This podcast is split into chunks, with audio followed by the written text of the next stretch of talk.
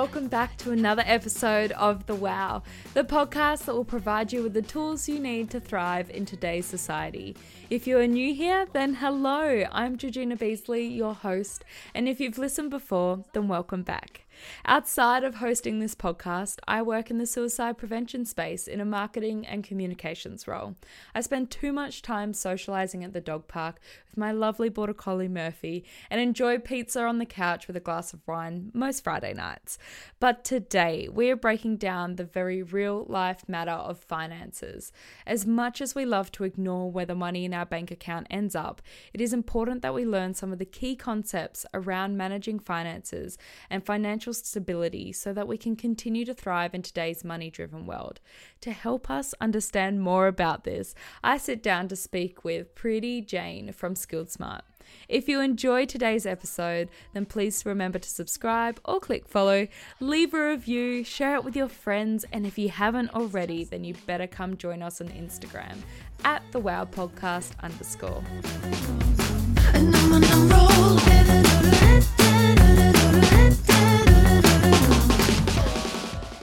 Good morning, Paridhi. How are you today? I'm well, Georgina. Thanks so much for having me on.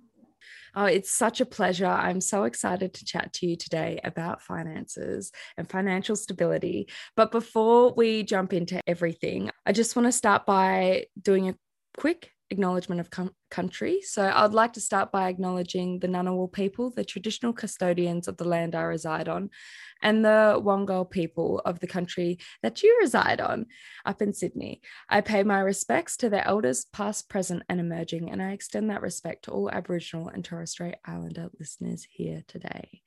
So, Paridhi, do you mind sharing a little bit about yourself for all of our listeners who aren't aware of what you do? Yeah, so I am the founder of Skilled Smart, which is a financial education platform that I started a few years ago. And I guess just to like back up the story a little bit, um, I went to university and I studied like a bachelor of business and law. And then when I was at university, I did this, I guess it was kind of like an internship at the Cancer Council.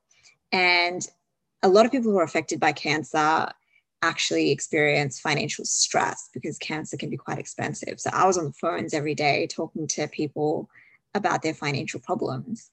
And you know, when you're kind of like young enough to still have this like naive idea that finance is something that adults just kind of figure out when they grow up, I was that age. And so I was like talking to adults of all ages who hadn't figured it out. And I think that was like a real wake up moment for me where I realized like, oh, there isn't some magical age where you just wake up and you haven't figured out. Like people of all ages are really still struggling with their money.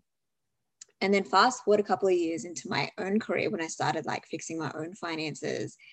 I remember actually there was a moment where I was trying to change super funds and I was like reading like what felt like textbooks worth of fine print with all of this jargon and it was super complicated. And i i'd studied finance at university so i'm sitting there thinking like how do people do this? This is actually really overwhelming. This is insane.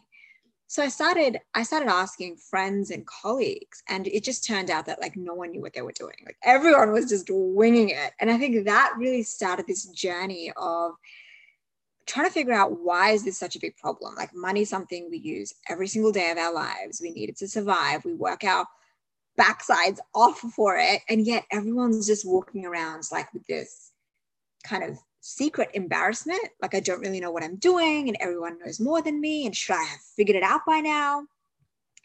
And so that's when i started working with financial professionals to pull together um, I guess a more diy program that people could do to kind of get their finances in order. And that's what we've been doing for the last few years, running that program.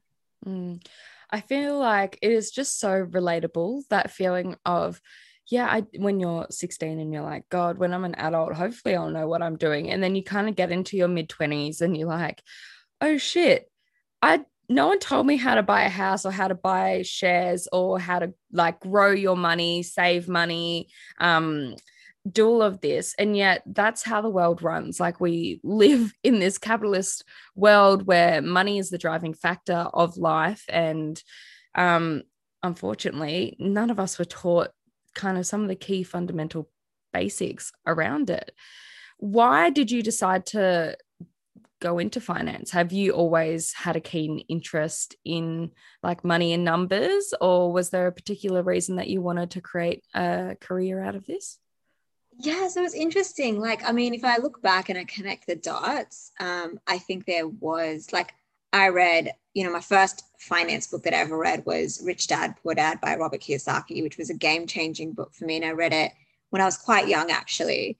Um, but I wouldn't say I was into finance or finance nerd by any stretch of the imagination. I never really envisioned myself working in the finance industry. I think what really, um, what really kind of catapulted me into this specific space was seeing how big a need there was, right? Like what I discovered was financial advice, especially in Australia and a lot of developed countries, is really expensive, costs thousands of dollars. Only about 15% of the population work with a financial advisor. And it just seemed like it was mind boggling to me. I was like, how can money be something that we need for our survival? We need it to live. And yet we're not given a day's worth of education about what to do with it. And you know, it it affects so many social issues, like whether it's homelessness or depression or mental health or you know um, it's it's a leading cause of conflict in relationships so it affects so many areas of our life and i just thought it was i just thought it was abysmal i thought it was shocking that like we just don't have something that's more accessible um, I saw it as a massive problem. And it was an area that I was personally interested in. Like I, I wanted to get my money sorted. I wanted to, you know, build wealth. And I kind of had some stuff sorted, but there was a lot that I still didn't know. And I was like, why is it so hard to figure this out? It should be easier.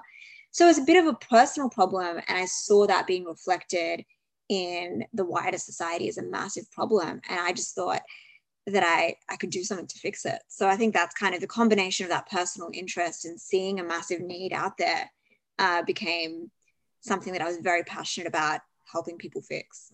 Mm. And it's almost as if, like, for some time now, I've definitely noticed a change in the last couple of years with the language and educational tools around money in terms of breaking that down so that people of all um, I want to say levels of education can understand it. Like whether you have a tertiary education, just a secondary education, or whether you know you you didn't end up finishing high school, that you can understand the language that is spoken about around money. Because I think traditionally it's been something that has excluded such a large number of the population because they've used such technical language in terms of describing it, in terms of talking about it, which means that there is such a large number of us that aren't privy to that conversation just out of the fact that, you know, unfortunately, we can't understand or comprehend what the hell they're saying, which is how I feel when people talk about finances because I'm just like money and numbers to me. Like, no, I'm creative mind. That's why I work in marketing. That's why I run a podcast. And so numbers, I'm like, that just does not go through my head properly. So it's so great to get people like yourself that are just really creating such a open network and such opportunity for people to understand and to have that kind of power over their own finances i think is just so wonderful. So yeah well well done to you. Because oh thank you. And i look i 100% agree. I think language is such an interesting thing. And i think historically it has been massively overcomplicated. And you know, I I I so I studied I did a law degree at university as well, and you know, um, coming from a profession that loves you know sentences as long as paragraphs and unnecessarily long words, I'm very familiar with industries that use a lot of jargon. And you know, it's interesting because I think a lot of the finance jargon is just not necessary.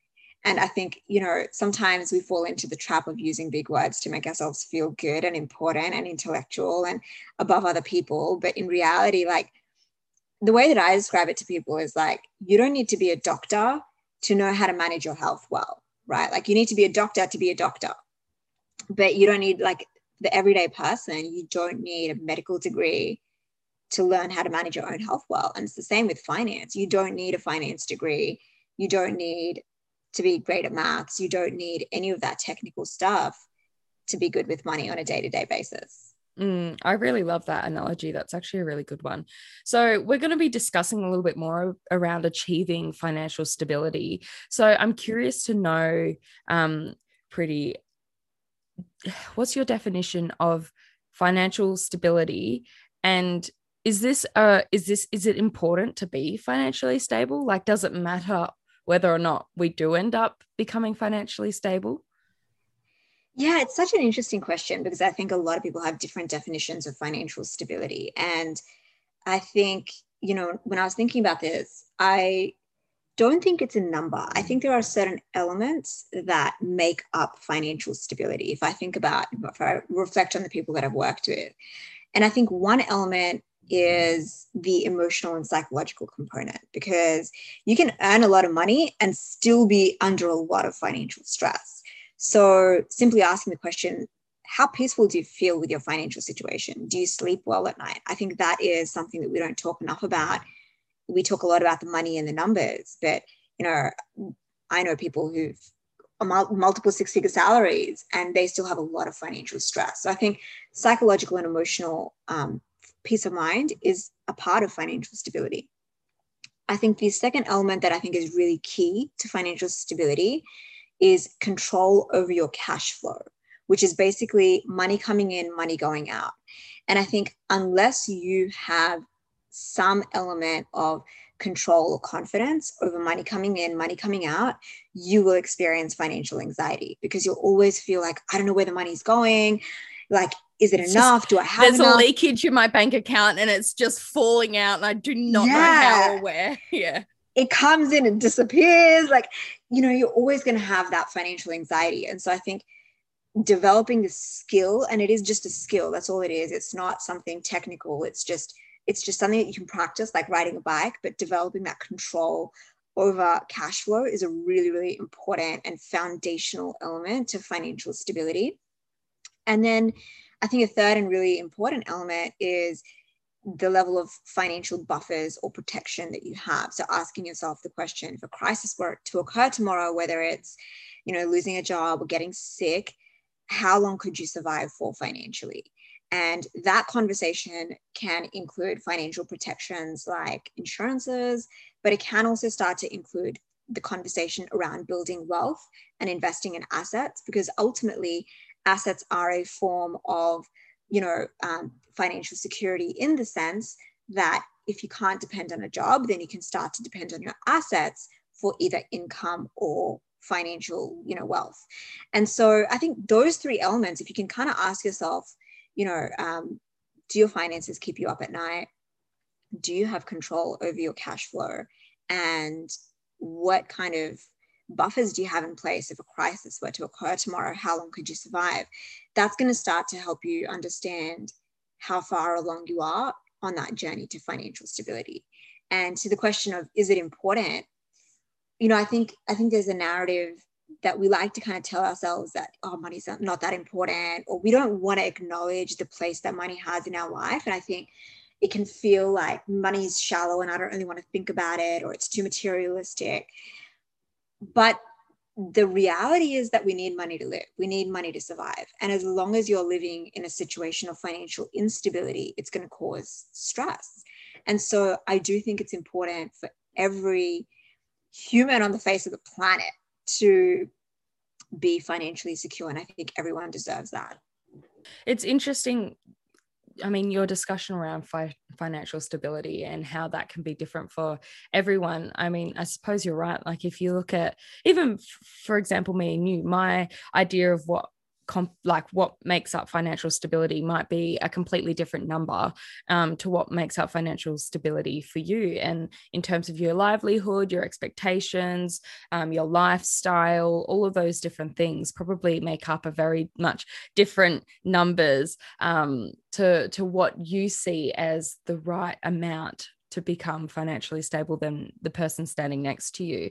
So on that, I feel like, especially for a lot of women in their 20s, we're in this space where we're like, yes, okay, we need to work on our finances. We've acknowledged that. We've acknowledged that it's important to have. We've acknowledged that the fact that we haven't been taught about it, it's been a conversation where traditionally women haven't been a part of, and we're wanting to change that and work on it. But in achieving financial stability, it often feels as though we can't enjoy the other finer things in life. I can't have my smashed Avo and coffee if I want to achieve financial stability or whatever that might look like. I feel that sometimes it feels like it's one or the other. You can't have both, you know. It's it's you either have the money and you have that nice bank account and you have that nice asset being sh- shares or a house or whatever that might look like or you get to go out and have the nice dinners, you have the nice wardrobe, and you socialize and do all of that kind of stuff. I feel like there is very much you can't have both. So I want to know can you save money without having to deprive yourself? yes, I love this conversation because I don't believe in that kind of deprivation mindset. And I think it's, it's so funny because a lot of our students who come through our program they do have that fear that oh my god i'm gonna have to give up something or i'm gonna have to like deprive myself and live this like beans on toast lifestyle. And i just don't think that's true. And i think the reason i think that it is possible is one because i've seen hundreds of students do it. But what we teach is and what i i like to kind of advocate for is something that i call having a spending ethos and it is kind of like a guiding principle. And I think to get to that kind of spending ethos, what I talk about is getting really clear on what is important to you. What do you value? What do you derive joy from? What lights you up, right? And once you get really clear on that, what I notice is inevitably when you get clear on the stuff that lights you up, the stuff that's important to you, and then you put that side by side with your spending, you will automatically start to see where is your spending not in alignment with the things that are important to you. And when you see that, you will be like, oh, like I actually don't care that much about spending that much money on, I don't know, like clothes. I care more about spending money on avocado and eating out and whatever. Right. And then you kind of get to really immediately identify what I call low value spending, right? The spending that doesn't actually add a lot of value to you, but you just do it because it's there, or you just do it because you don't have a better intentionality for your spending. And then what ultimately ends up happening is once you start to kind of use your spending ethos as the guiding principle for your spending, you're still spending on the stuff that matters a lot to you and that lights you up, that brings you joy, that makes you happy. But you're eliminating a lot of that low value spending. And I'll give you an example. Like we had um, one of our students, Bianca, she she was an overspender. She could never kind of take control of her spending. And she was in in like about 10 grand of debt. And when she did this exercise, she kind of realized, hey, the things that I really care about are like travel. I really want a property. And there were a couple of other things. And when she married that up with her spending, she was like, oh, wow, like I spend a ton of money on clothes just because. That's it, like just because, right? Like I buy five of like, you know, the same t-shirt in different colors just just because I can. And when she kind of married up and got really clear on what she loves and what makes her super happy, she didn't feel the need to go spend that extra stuff. And that kind of automatically curbed her spending without feeling like she was depriving herself of any anything. So I think that's really the key is like, can you get really clear on what you love spending money on and then kind of forget about the rest? Mm. So really, I really like that because I feel like it's something that we can all do when we get to the checkout of wherever it is or before we get to that clothing store or before we go out for dinner you know? It's is this something that is going to light me up and really make me happy? Or am i going to wake up in the morning and regret having spent you know $200 on a dinner? If you're going to regret it then maybe cook dinner at home with your friends or maybe it's okay i'm not going to get like dessert and an entree. I'm just going to get like, you know, a small main so I can still go out and enjoy myself, but I'm not going to have like the whole lavish dinner because, you know, that just, it doesn't really bother me, the food stuff. I feel like it's often a question that you just ignore because you're too scared to ask yourself whether it's worth spending the money or not, that you just kind of shut your eyes and spend it. So I really like that disrupting the pattern and kind of forcing yourself to acknowledge it and really think about your spending before it happens so you can make up your mind on where that sits and so that you can hopefully end up you know squirreling a little bit more money away on the unnecessary purchases that you do make yeah, and I think it's a really interesting point that you raised because I think it's true that we're often too scared to ask ourselves the question, right? We're mm. often too scared to look at what really does bring me joy. Why am I spending this money? Am I just spending it because I feel social pressure to go yeah, out? Yeah, trying to keep up right? with everyone or do else. I mm. like to keep up with the Joneses or to like show people that I've been on this beautiful holiday? Or like, why do I feel like actually remember there was a phase in my 20s where everyone was going to Europe. Obviously, this was pre COVID. And I just felt all of this immense pressure to, to go like, to Europe. To Europe to show everybody that I've gone to Europe. And I got like really, I, I really sat down with myself and I was like, why, like, why do I want to go to Europe? Is it just because every, all of my friends are going to Europe? And that's really what it was. Like, I didn't have a specific desire to go to Europe. I just wanted it was really FOMO. It was really you wanted the picture in front of the Eiffel Tower so that you know you're yeah. I wanted to t- I wanted to mm. go. I wanted to come back and be able to like chat with my friends about like where they went in Europe and I'd been there too and blah blah blah. And when I got clear on that and I really asked myself like actually you know what my personal priorities don't line up with that right now. Like it wasn't a priority for me at that point. And then what I was I was able to give myself permission to do was I went on a really nice trip to Bali instead, which was way cheaper. I still had a ton of fun, but I was able to save a lot more money for the thing that was a priority at the time, which was for me personally quitting my job and starting a business. And so it's really about once you get clear on what your spending ethos is, what what's important to you, why you're spending that money, um, it helps you just prioritize better and get really real with yourself about why you're spending the money that you're spending. Mm, I like that. This leads in nicely to the next question because unfortunately, some spending habits can put us in a situation where we're spending more money than we actually have, uh, causing some lovely little debt to occur.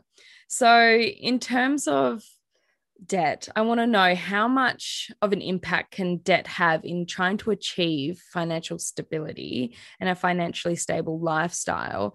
And do you have maybe three of your best recommendations on how we can become debt free if we are in a situation where there's maybe a little bit too much on that credit card? Yeah. So, look, debt is on two levels on a on a like purely just an emotional level, it causes a lot of stress for people, right? So that's one big reason to just get rid of debt as soon as possible.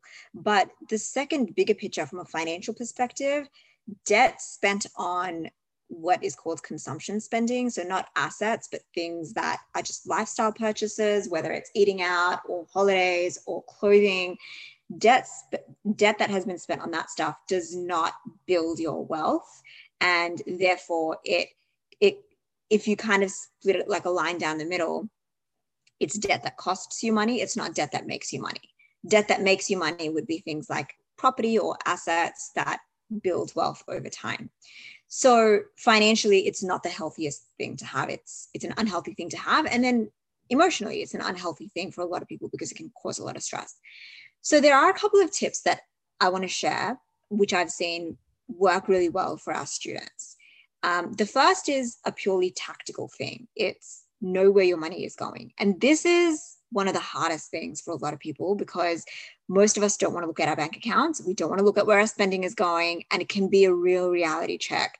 But one of the best things that you can ever do to start your financial journey is go print out the last one to two months worth of bank statements and credit card statements, get out a highlighter, and pen and then just put all your spending in like 10 to 15 different categories and then add it up and see where did the money go? How much money did you spend on food? How much money did you spend on clothes? How much money did you spend on entertainment or social or whatever? And it's going to be it's it's it is confronting for a lot of people but just remember that the fact that you're doing that exercise is in and of itself progress and so you should congratulate yourself for doing it right? Like that's a win and so that knowing where your money is going is a massive game changer for so many of our students because then they can see where they need to change and where they can change and where there is opportunity to start culling some of that low value spending. So that's tip number one. Tip number two is going back to what I was saying is getting really clear on what do you love spending money on? And then when you go through that list of what you've spent money on, you're going to see how much of your spending is on stuff that you may not really care about or what some people called mindless spending, right? Like it's just there and you're just out with friends and why not, right? And then you can start to really start that journey of maximizing spending on things that you love and eliminating spending on things that don't even make a difference to you. So that's this tip number two. And tip number three that I've got is more around the psychology side of it. So take out a piece of paper and write down all of your childhood experiences around debt. What you want to do is get clear on what does debt and overspending mean to you. What I mean by this is a lot of our money lessons were accumulated basically between the ages of 0 and about 10 to 15 right? And so I, for example, grew up in a household where debt was seen as a really bad thing.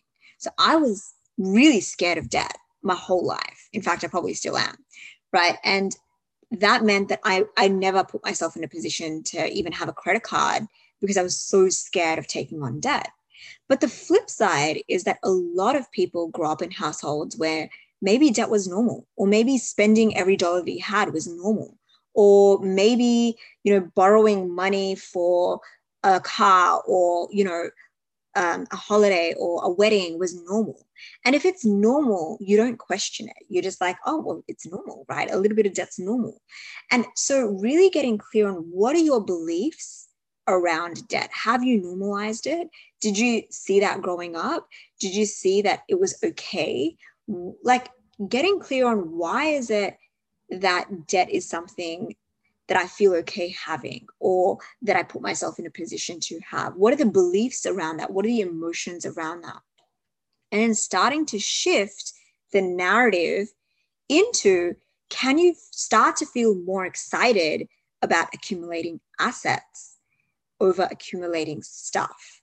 And I think that light bulb for a lot of our students is really key when they realize that, oh, if I take that same spending behavior and just shift it towards assets instead of stuff, I could be really rich, right? I could, that could really build wealth. That becomes super exciting for them because they realize, hey, actually, the stuff that I'm spending money on isn't building wealth for me. And then if I buy, if I buy, if I just like pull away some money and stop buying ETFs or shares, 10 years from now, I could be 10 times richer than I am today. And that shift of can you start to feel more excited about spending money on assets than spending money on stuff can be a real game changer in the way that you view money and wealth. Mm. I'm really getting the idea that a lot of this does come back to self reflection and choosing to look at your finances instead of ignoring it. I feel like you know, it is just so common for the money to come in when we get paid every fortnight or month or whatever that cycle is, and to go, oh my God, I have such a nice looking bank account. And then when it all of a sudden disappears in a week's time and you don't get paid for another week, you're just like, oh crap. Okay. just ignore it, ignore the problem, and it will go away in a week's time when I get paid again. But so often we refuse to actually acknowledge what is going on, what is causing that problem, what is causing that leakage in our bank account that maybe we can stop, you know, put some sticky tape over so we're building up our wealth instead of building it down. It just sounds like, you know, so often we refuse to look at it because we're so scared of what the answer is. But by actually looking at it, it's very much easy, small things that we can do that can make a huge difference. Do you find that it's just that first step, that that really big, overwhelming step that people are just too scared to take, but in taking it, it just all kind of it is a lot easier once you get over that first initial frightening moment of actually looking at your finances. A thousand percent. Like mm. for anyone who feels that way, I want to assure you that almost all of our students come in feeling that embarrassment, that shame, that dread, that anxiety, all of those really heavy emotions. So you're not alone. You're not alone when you feel those emotions. You feel that resistance. You feel like, I just don't want to look at it. It's a, such a common experience. And it's really just about when do you want to make that choice? Do you want to wait till you hit rock bottom? Do you want to wait another year? Do you want to rip the band aid off today or tomorrow or in six months? Because it's kind of like one of those wounds that fester. Like you can just like let it fester and fester and fester. But ultimately, there is going to come a point where you're just going to have to look at it and you'll be so much like you will feel that relief on the other side. It's one of those, it's that cliche of there is no way but through. And it feels really hard in the beginning because it feels overwhelming and confronting and scary. But the other side, once you start to deal with it, you do feel that lightness and you feel like, oh my gosh, I get this and it's not that hard. And, you know, I'm making these small wins and it can be really, really, really exciting. Mm. I've got some actually listener questions from people that have yeah. sent in for you. So the first one is from Selena, and she has a bit of debt, but good debt, as we've spoken on before. She has a mortgage, but she wants to know how can she pay it off as fast as possible? Yeah, nice. So when it comes to any form of debt, really there's only two levers that you have. You can reduce expenses or you can increase income, right? That's that's the core kind of foundation of any kind of cash flow management. And ultimately you need to decide where that line is because if anyone imposes that line on you, it's just not going to feel sustainable and you're going to end up feeling resentful, right?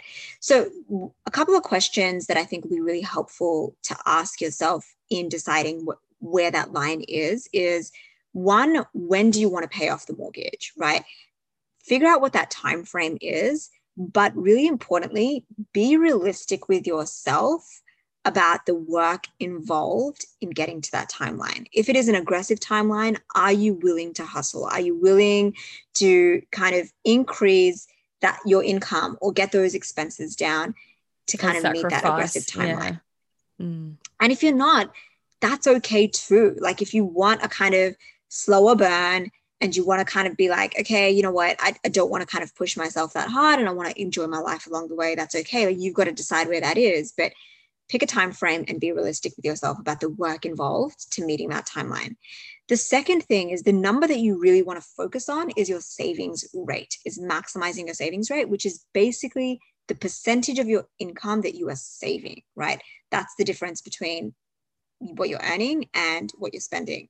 And if you can maximize that you're going to have a lot more leftover cash to pay the mortgage. Now the third thing that i want to kind of just mention and it's not related to paying off the mortgage specifically but it's something that i see a lot with people who have a property and who want to pay off a mortgage. And i just want to put this in there as something to think about because i think it's important is to think a bit more strategically about paying off the mortgage. What i mean by that is what i see a lot is people will buy a house they'll get a mortgage and they'll automatically think, I want to pay this down as fast as possible. That becomes the natural trajectory of how we think. Whereas it may be better off to think, okay, where do I actually want to be 10 years from now? Do I want one house with a mortgage fully paid off? Or do I want a property portfolio? Or do I want to just pay the minimum or like pay what I'm paying right now on the mortgage and then funnel some of that extra savings into shares and ETFs so that I can diversify my investment portfolio. So what my ultimate point is is the payment of your mortgage is a means to an end. And that end is actually wealth creation, right? So if we take a bit of a step back, is the goal paying down your mortgage as fast as possible? Or is there a bigger goal and that might involve, you know, uh, you might be interested in buying another property in a couple of years, or you might be interested in diversifying your investments outside of property. So just think a little bit more strategically because there are lots of different ways that paying off the mortgage doesn't have to be the only goal. If it is, then focus on your savings rate, focus on your time frame, focus on increasing your income and reducing your expenses, but also get a little bit creative about how else you can create wealth. Mm, that's great. Sky wants to know how to control her impulse spending. She's yet to find a successful strategy. Now, we did kind of just touch on this before, but do you have anything else you'd like to add on this for Sky? Yeah, so I definitely listened to the first half of the podcast around mm-hmm. spending ethos, getting clear on your values. The only other thing that I would say is sometimes what I see with impulse spending and binge spending and overspending is almost an internal conflict where one part of you is trying to restrict your spending and the other part of you is resisting that. And what ultimately ends up happening is this battle where you're successful in restricting yourself for so long. And then basically you snap, you overspend, then you feel guilty. So you start restricting yourself again. And you kind of end up in this cycle of underspending and overspending because you're kind of constantly fighting with yourself. So the way to overcome that, if that's an issue, is ironically, is to actually give yourself permission to spend. what I mean by that is earmark a really specific amount of money you know, within whatever's comfortable for you every single month and say, I'm going to go spend this money on something that feels fun, that feel that lights me up, that feels good. So like not like groceries, but like something that's like really fun for you and that's going to make you happy. And that's going to feed that part of you that is resisting the restriction, right? Because if you're giving yourself permission to spend, then there's nothing to break free from. There's no restriction to break free from. If you're constantly depriving yourself, constantly restricting, that's when a lot of people just kind of snap every month and they like, they're just like, whatever, I don't care. I just want it. Right. But if you're giving yourself that permission every month to be like, hey, I've got 50 bucks, 100 bucks, whatever's comfortable to spend, go all out and no regrets, then you're, you're going to have a healthier relationship with spending and you're, ne- you're you're much less likely to hit that point where you just kind of snap and break break loose. So that's one way to also kind of manage binge spending. Mm. Great advice for both of those questions. Thank you very much. Um, could you explain a little bit more with uh, how your business that you've set up helps people achieve financial um, stability and whether or not you have a success story you could share with us today? Yeah. So, you know, um, I started Skilled Smart a few years ago, and the core objective really was, you know, I saw that financial advice was really expensive. And so I wanted to create a more affordable option. I basically thought, hey, if you can't afford a personal trainer, you should still be able to go to a group fitness class, right? And so, what was the group fitness class equivalent? for finance. And so I started working with financial professionals to pull together a DIY program. And that's what we call um, the, the Mastering Money program now, which has, um, it's an online program which has eight modules. It covers everything from mindset to budgeting and insurance and investing and superannuation and tax. So it the objective is to cover all the foundations so that you can kind of set yourself up with the core foundations of finance. And so we spent a lot of time working with financial professionals to kind of make sure that it was super practical and it was like really based off what they do with their clients and just in a more affordable DIY fashion. And so that's the program that we we run. We've had like hundreds of students go through the program. Um, and I want to share, I guess, the story that was actually on Yahoo Finance just earlier this week uh, with Sarah. So she um, she did the program a couple of years ago now, and when she started, she was overspending. She had no control over her money. She was in a little bit of debt and she had less than a thousand dollars to her name all up like no super no nothing she just had no money and she really hit rock bottom i think when uh, she had a surgery that she couldn't afford. She couldn't even take out a loan to cover the bills for the surgery she had to borrow from her mom and she, that was her rock bottom. And she was like i just something has to change.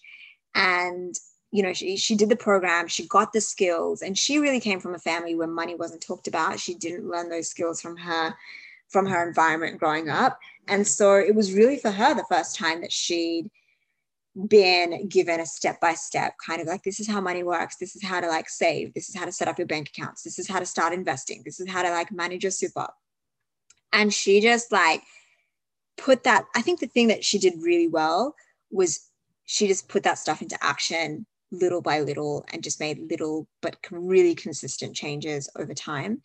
And, you know, within six months, she'd paid off the $5,000 of debt. She was debt free. She started saving. Uh, within about, I think it was 15 months, she had grown her net worth to about $50,000.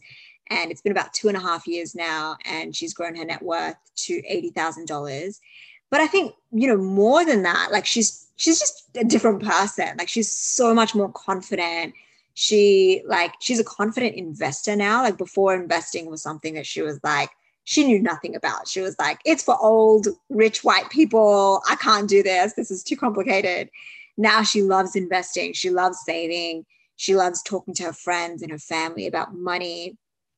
And I, now she's like working towards financial independence, which is where you know your assets generate enough income so that you basically can retire or be work optional. Um, and that was like an option that she just never even knew existed before. So like her whole, I think, uh, the purpose behind her work and her life and her relationship with money has completely changed. And she's gone from this person who really had quite, I think, an unhealthy relationship with money to feeling really a lot more happy and wholesome and you know being able to enjoy her relationship with money a lot more and i think the thing that she did really well was she didn't deprive herself. Like even in that time that she was saving she you know took a trip back home to europe where she's from spain. She she had a wedding. She she really still finds ways to enjoy herself on that journey. But it was um, finding that healthy balance that helped her yeah. in that way. And also it's so fascinating. It's i mean it's a whole nother conversation for another time in terms of growing your wealth and utilizing the things out there such as property or shares um, to help grow your wealth and i think maybe that can be a part two one day. But um, it's so fantastic to hear that people can go from being in a situation where they aren't financially stable and that they've got debt to being in a position where they have, you know, assets up to $80,000. That's so amazing. And that's so fantastic that by becoming more financially literate that you can kind of achieve that. A thousand percent. And I think the a couple of the key takeaways I really want to leave with the audience around this story is, you know, she she does not consider herself like a maths or a numbers person. So it's like you don't need to be, you don't need any financial background, you don't need a degree, you don't need like some maths ability to get your money situation working for you. And it can, like, if you just kind of make these small but consistent changes, you can you'll be really surprised at how quickly your situation can transform. But it's really just getting that journey started and being committed to seeing it through. Mm, that's fantastic. So on this do you have your best piece of money advice that you've ever been given that you're willing to share with us yeah, so I think it's not something, it's interesting. Like I've been doing so much, and it's really hard to pick just one. But I think the one that's coming to mind is, and it's not like something that was verbatim word for word said to me, or like I can't think of a phrase that one person said to me, but it's something that I think I've seen in a lot of people, and a lot of people have shared with me is that really financially successful people often spend money on things that will improve their quality of life. And not just like stuff or experiences, but like things that are going to make them better personally or professionally, their own development, whether that is in the arena of health or career or business. Like they don't hesitate to invest in learning or coaching or mentorship. And I think that's really changed the way that I think about spending money in the last 10 years. Like, you know, I think when, when I was much younger, like when I was in my 20s, the idea of spending money on more education, like I just did five and a half years at university. I was like, I'm done, right? But it's really this this kind of continual growth mindset of it, the, the, the learning, the professional development, the personal development never really stops, and that's the stuff that has a huge return on spending. So that's the, that's a phrase that I think of now is what how do I maximize my return on spending? How do I spend in a way that I get the maximum value for this? And one area that I've noticed a lot of financially successful people spend a lot of money on is uh, their own personal development. So that's something that I've really taken to heart. And I think over the last five, six years, I've spent, um, I've intentionally started to spend more money on things, whether it's personal or professional development um, and continuous learning, and started to really hone in on how do I maximize my return on spending. Mm, that's fantastic. And do you have a motto or quote when it comes to money that you want to share with us that you really like? Oh, that's a good one. Um, I think there are, you know, I think uh, I'm going to go back to Rich Dad Poor Dad because I think that was where it kind of all started for me in a way.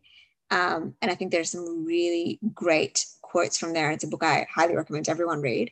Um, but just the concept of understanding the difference between money and wealth and how do you convert money into wealth by investing in assets. I think if that is a concept that people can understand, it can be really game changing for you. Mm. I think I'm going to have to go buy this book because I'm pretty sure this is the second time someone's recommended it on the podcast. So I think I need to actually go read it.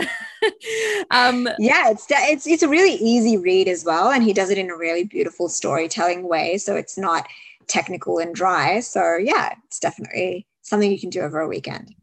Well, lastly, before we say goodbye, I've so enjoyed this conversation. I feel like we could keep talking for a really long time, but shameless plug, please tell us where we can follow you and learn more about you and where we can get some information about Skilled Smart.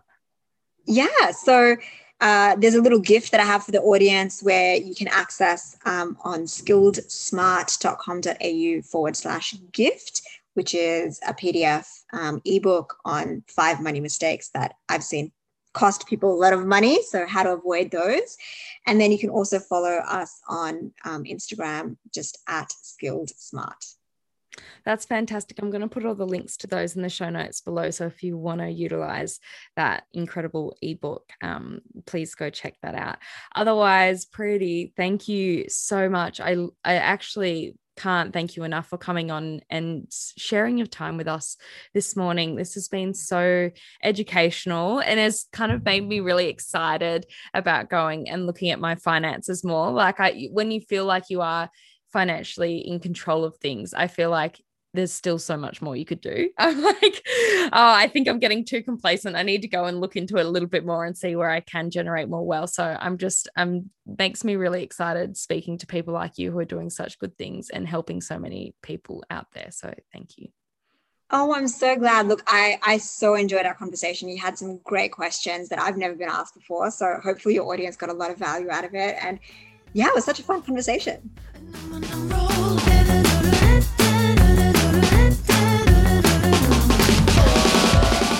Thank you so much for listening to today's episode of The Wow. I hope you enjoyed it.